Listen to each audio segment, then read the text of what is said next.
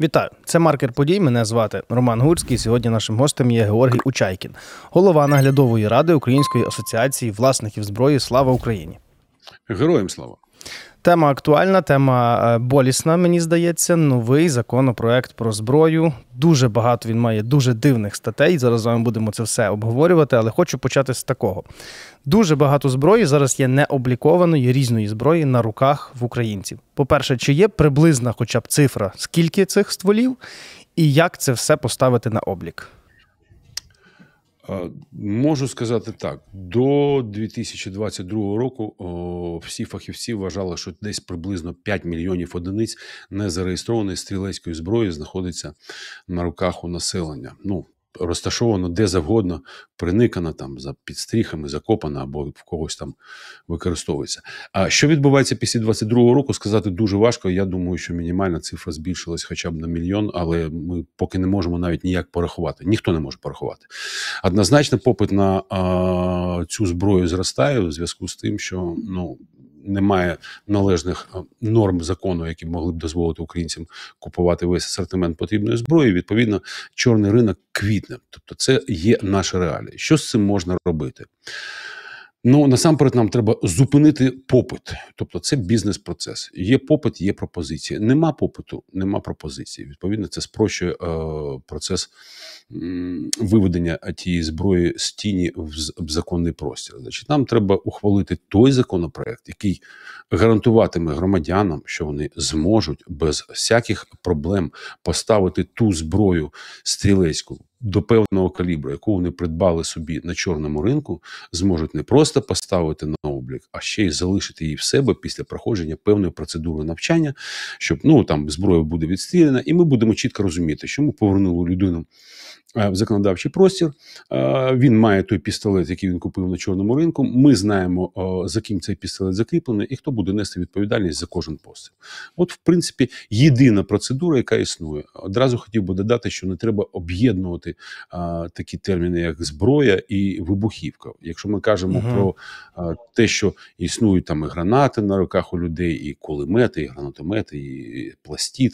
Тобто з цим, цим доведеться а, працювати трошки інакше варіант єдиний, іншого ще ніхто не вигадав в світі. Це просто викуповувати у населення. Поясню, чому граната вибухає лише один раз. Тобто, якщо людина за гроші принесе цю гранату, віддасть, це означає, що ми ну, врятували багато е, можливо життів, і нам, врешті-решт, цю гранату є де використовувати. У нас війна, тобто ми можемо запросто передати її знову ж таки збройні сили, і все буде нормально. Інших шляхів не існує.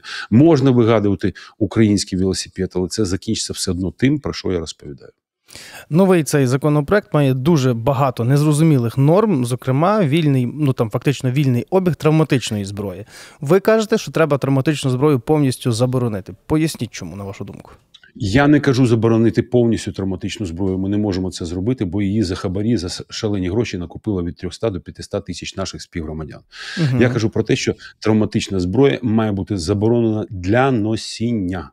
І тепер угу. я можу пояснити, чому травматична зброя зовні не відрізняється абсолютно від бойової зброї, що є проблемою.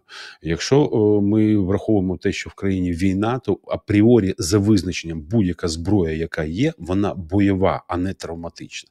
Відповідно, е, люди, яким хочуть надати право володіти травматичною зброєю, дуже швидко переконаються в тому, що вона неефективна. Насамперед, чому тому, що якщо людина в теплому одязі стріляти в ті частині тила, частини тіла, які могли б, е, скажімо. Ну, не призвести до летального випадку абсолютно немає жодного сенсу. Ну це не ефективно. Тоді всі будуть стріляти в обличчя потрапляти куля буде в око, в скроню, в шийні артерії, і люди будуть гинути. І потім будуть, знаєте, така от ситуація. Я ж не знав, я думав, що вона травматична. Ні, це термін травматична. Він використовується на пострадянському просторі правоохоронними органами. Насправді за кордоном це все е, класифікується як less lethal, менш летальна, але все одно летальна. І травматичною зброєю там зазвичай користуються правоохоронці, яким треба регулювати ступінь застосування сили в тих чи інших ситуаціях ситуаціях. Наголошую на тому, що травматична зброя а, у силовиків має яскраво помаранчевий колір, а, і люди одразу можуть відрізнити, що це а, е, травматична зброя, а не бойова. У нас же ситуація буде така: а, ну, по перше, безпідставно стрілянин або зброя не ідентифікується, а, на гумовій кулі не залишається подряпин після проходження крізь канал ствола. І от рано чи пізно це закінчиться тим, і швидше за все рано, що до цієї безпідставної стрілянини додадуться ситуації, коли люди будуть витягувати травматичний пістолет, отримати у відповідь справжню кулю. Бо у нас на руках десятки тисяч нагородних пістолетів і мільйони незареєстрованих. Тому травматична зброя може залишитись в тій самій категорії, що і бойова зброя, але вона має еволюційним шляхом протягом декількох років зникнути взагалі з обігу. До прикладу, в Ізраїлі е, травматичної зброї не існує, бо там чітко розуміють, що якщо у вас постійна війна, то нема чого бавитись в ці от гумостріли. Ну так. Е, норми е, щодо нарізних пістолетів, які є в цьому законопроекті, ну я просто їх почитав, і я зовсім не розумію, що це. По-перше, тільки після 30 років, якщо виповниться людині, вона може собі його оформити. Має мати 5 років стажу володіння іншою зброєю, що, до речі, є калькуванням з російського законодавства. Абсолютно. 5 Абсолютно. років, і оце от 5 років після воєнного стану можна собі починати її реєструвати. Що що це таке? І от як це розуміти? Ну, давайте я скажу так, що мільйони наших співгромадян, які е, законослухняні, які не пішли на чорний ринок, я один з них. Е, бачите, не можу дозволити собі, бо по під увагою постійно. А, Чекали на нормальний закон. Ну що ж це таке? Там Молдавані мають закон такий з 94-го року. Чому ж українці не гідні? І от нам а, Міністерство внутрішніх справ опосередковано через своїх афільованих депутатів з комітету з питань правоохоронної діяльності, а чітко зрозуміло, що це справа їх рук. Пропонують ще раз, от поскажу, 30 років. 5 років попереднього стажу володіння іншою зброєю, і увага 5 років після закінчення воєнного стану. От одне питання. А і ще і тільки з е, правом зберігання вдома в сейфі. Ну до це речі, чудово. це це наступне питання. Я ми ще до нього повернемося. Ну, добре, тоді давайте його залишимо. Я скажу так. І от ми з вами е, ставимо перед собою питання: а коли у нас закінчиться воєнний стан? Ну, ми не називаємо війну війною, ми називаємо її воєнний стан. Коли вона закінчиться? Ніхто не знає. Тобто від того моменту, про який ніхто не знає, нам на всяк випадок намалювали ще 5 років. Тобто, це означає ніколи. І тут я хотів би зробити наголос на тому, що синхронно з цим існує норма, що тепер без прив'язки е, до служби в тому чи іншому силовому відомстві пропонується нагороджувати з 18 років з правом носіння будь-кого. От. Тобто ну, хтось я, напевно... хтось свідомий буде чекати 30 років, 5 років після цього, і, а, а комусь за хабар можуть просто дати нагородну зброю. Я сподіваюся, що нікому не треба доводити, що це 85% е, хабарницька схема, і гідні нагороди там ну буквально 15% тих, хто дійсно заслужив це. Решта це е, Києва, кримінальний авторитет, князь е, з, з нагородним пістолетом після 12 років відсідки. Всі депутати, переважно судді, прокурори, чиновники, мери. Ну тобто спритні бізнесмени, які домовились про те, щоб потрапити в ці нагородні списки цілком зрозуміло, що це абсолютна несправедливість, і це їм дозволяється з правом носіння. Нам же пропонують тримати невідомо коли. Чи перепрошую, через 5 років після того невідомо коли тримати їх вдома.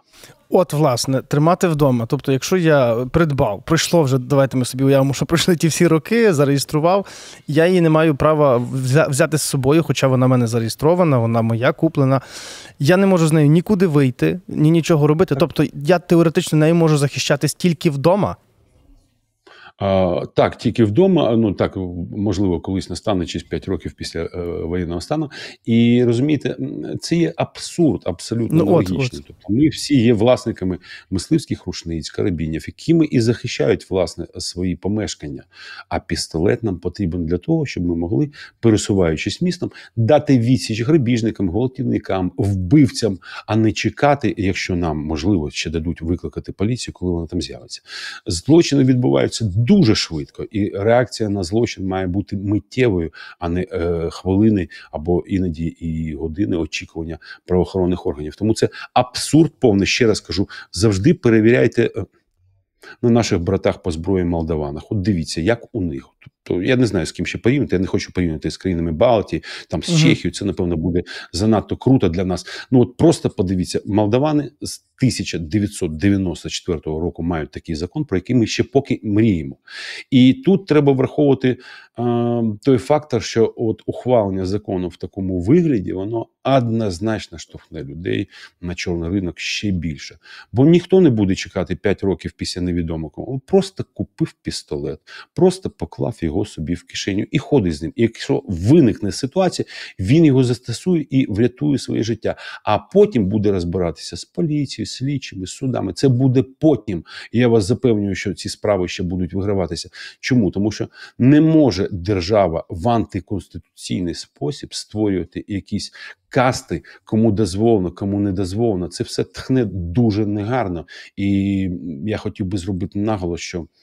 З усіх тих варіантів, які сьогодні залишились у Верховної Ради, єдиним прийнятним варіантом, якщо звісно там у депутатів є горішки, е, є відправлення цього законопроекту на повторне читання для того, щоб е, фахівці, зокрема наші асоціації, імпортери, виробники, там є ще кого долучити, розробили швиденько ті правки, які дозволять виправити хоч трошки ситуацію. Решту закону будемо виправляти згодом.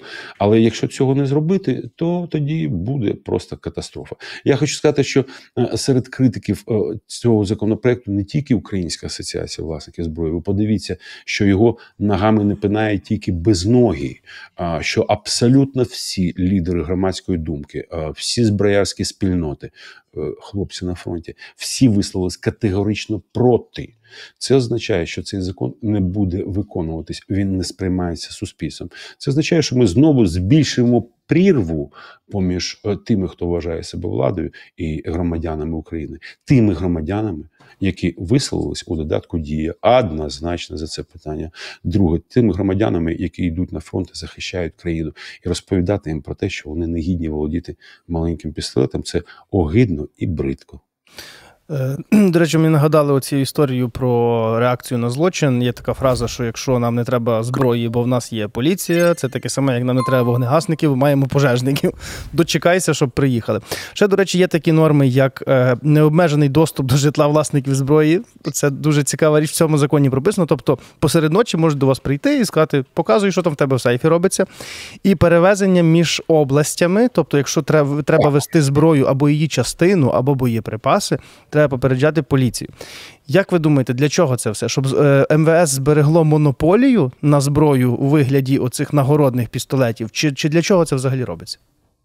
Ну, по-перше, нагородні пістолети це їх е, золота годівничка, на якій вони харчуються вже ну, всі роки незалежності. Це перше. По-друге, розумієте, я не розглядаю конкретно цей закон, от як. Е, один інструмент е, от такої от політики по відношенню до країни. Для мене все в комплексі. Для мене в комплексі відеокамери спостереження під е, соусом того, що це ніби е, убезпечить українців від корупції. Знову там стирчать вуха МВС. Для мене це є законопроект. Для мене роззброєння ДФТГ е, це теж о, о, ланки одного ланцюжка. Бо нам готувати людей до о, національного спротиву. А у нас тут така, знаєте ну просто якась жахлива політика в цьому плані. От я, от користуючись нагодою, я знаю, що ваш канал м, дуже популярний. Я хотів би от поставити питання прем'єр-міністру, наприклад, міністру економіки і міністру фінансів. Друзі, а ви можете дати нам відповідь, чому українські бізнесмени не будують патронні заводи в Україні, а будують їх в Європі? Можете дати відповідь, як може галузь, яка потенційно бюджетоформуюча, в якій 100% мало би бути держзамовлення, в якій безбитковість досягається протягом дуже нетривалого часу, як вона може не розвиватися? Вам не здається, що це подозріло? Вам не здається те, що така система а, ні до чого не призведе? Вам не здається, що при 5 мільйонах одиниць незареєстрованої зброї вилучати, як нам звітує національна поліція, по 5 тисяч одиниць на рік це занадто довго. Ми не можемо тисячу років чекати, поки вони вилучать всю зброю. Це абсурд. І от ці схеми ви продовжуєте їм толерувати. Наберіться мужності. Країна у критичній ситуації. Ви маєте зрозуміти, що більше не треба роздавати зброю з вантажівок. Ви вже це один раз зробили. До речі, це ще одна тема була б непогана розмова. Якось законопроект 9538, як вони ще хочуть карати тих людей, які а, з цією зброєю стали на захист країни. А, це для мене ланки одного ланцюжка. Тотожній е, до російського законопроект, от надмірні повноваження поліція, яка хоче вдиратися до нас, перевіряти зброю. Так де регламент? Коли в робочий день, в робочий час, завчасно попередивши, скільки це разів можна робити на рік чи на місяць. От про це ж треба знати з самого початку. І чому я, наприклад, зі своїм карабіном, якщо мені треба зустріти неважливо кого, наприклад, на кордоні України, чому я маю повідомляти поліції про те, що я зі своїм карабіном їду туди зустрічати когось? Вони е, з глузду з'їхали. Вони що за кріпака когось мають? Це ну, знаєте, ну, селяни. Селяни, селяни тоді в місто не могли виїхати, бо в них не було паспортів, а там їх е, нахлабучували вже ці погононосці. От це те ж саме. Це настільки ну дуже погано виглядає. Дуже погано. І я знаю, що Україна має шанс стати тією країною, яка буде. Та ми заплатимо високу ціну, але ми можемо стати найбільш свободною вільною країною в Європі, і ми маємо до цього прагнути. Цього прагнути просто повинні інакше навіщо навіщо ці всі жертви заради того, щоб країна стала краще. А ми бачимо, як вона на очах е, стає все гірше і гірше і гірше. І немає діалогу. Вони ж закрилися в своєму комітеті з питань правопохоронної діяльності. Так, так, так. Права наші вони поховали, вони ігнорують наші права. І оцей от законопроект 9538, який вони зараз будуть намагатися якимось чином притягнути, я почитав пояснювальну записку до нього. Ну, по-перше, він ініційований, звісно, Міністерством внутрішніх справ. Угу. І є два моменти, на які я хотів би звернути увагу. Вони сказали, що законопроект не потребує о, громадського обговорення, тому він на нього і не буде виставлятися. Мені дуже подобається це формулювання, коли мова йде про найкращих синів і доньок країни, які з першого дня схопилися за зброю. Багато хто з них вже загинув, і з ними спілкуватися не треба. Вони там самі знають, що вирішувати. Тобто висновок один: влада має якимось чином цей законопроект зупинити і, як мінімум, його переробити, і то причому докорінно. Ну, докорінно навряд чи чому, тому що о, можна розраховувати е, на те, що там знесуть цей законопроект потім якимось чином обходячи регламент, бо в цій сесії вже вже подавати не можна mm-hmm. зробити новий подати. Ну я б все ж таки, якщо хтось там о, стоїть на державних засадах, я б все ж таки відправив його на повторне читання. А я гарантую, що спільнота і імпортери, і виробники, а ми зараз ну фактично в одному таборі по один бік барикади, ми зробимо зробимо максимум, що можна зробити в найстисліший термін, і видамо той законопроект, який дозволить і ринку розвиватися, і людям захищатися, і готувати населення і громадян України до справжнього спротиву. Бо все це е, погано скінчиться. Ворог е, потужний, е, мобілізаційний ресурс його безмежний в порівнянні з нами. А у нас тільки роззброєння, репресії по відношенню до власників зброї. Вони ж мріють про те, щоб всіх під 263 статтю ну, підвести. Так, Їм же зручно. Добре, дуже вам дякую за, за цю розмову. Дійсно розібрали все на гвинтики, навіть на найменші гвинтики. Е, Георгій Учакін був нашим сьогоднішнім гостем, е, голова наглядової ради Української асоціації власників зброї. Дякую за розмову. Дякую вам. Мене звати Роман Гурський. Підписуйтесь на наш канал, підписуйтесь, до речі, на канал пана Георгія. Там також багато цікавого. Поширюйте українське, проукраїнське і не забувайте. Наша русофобія чи то росопатія ніколи не буде достатньою.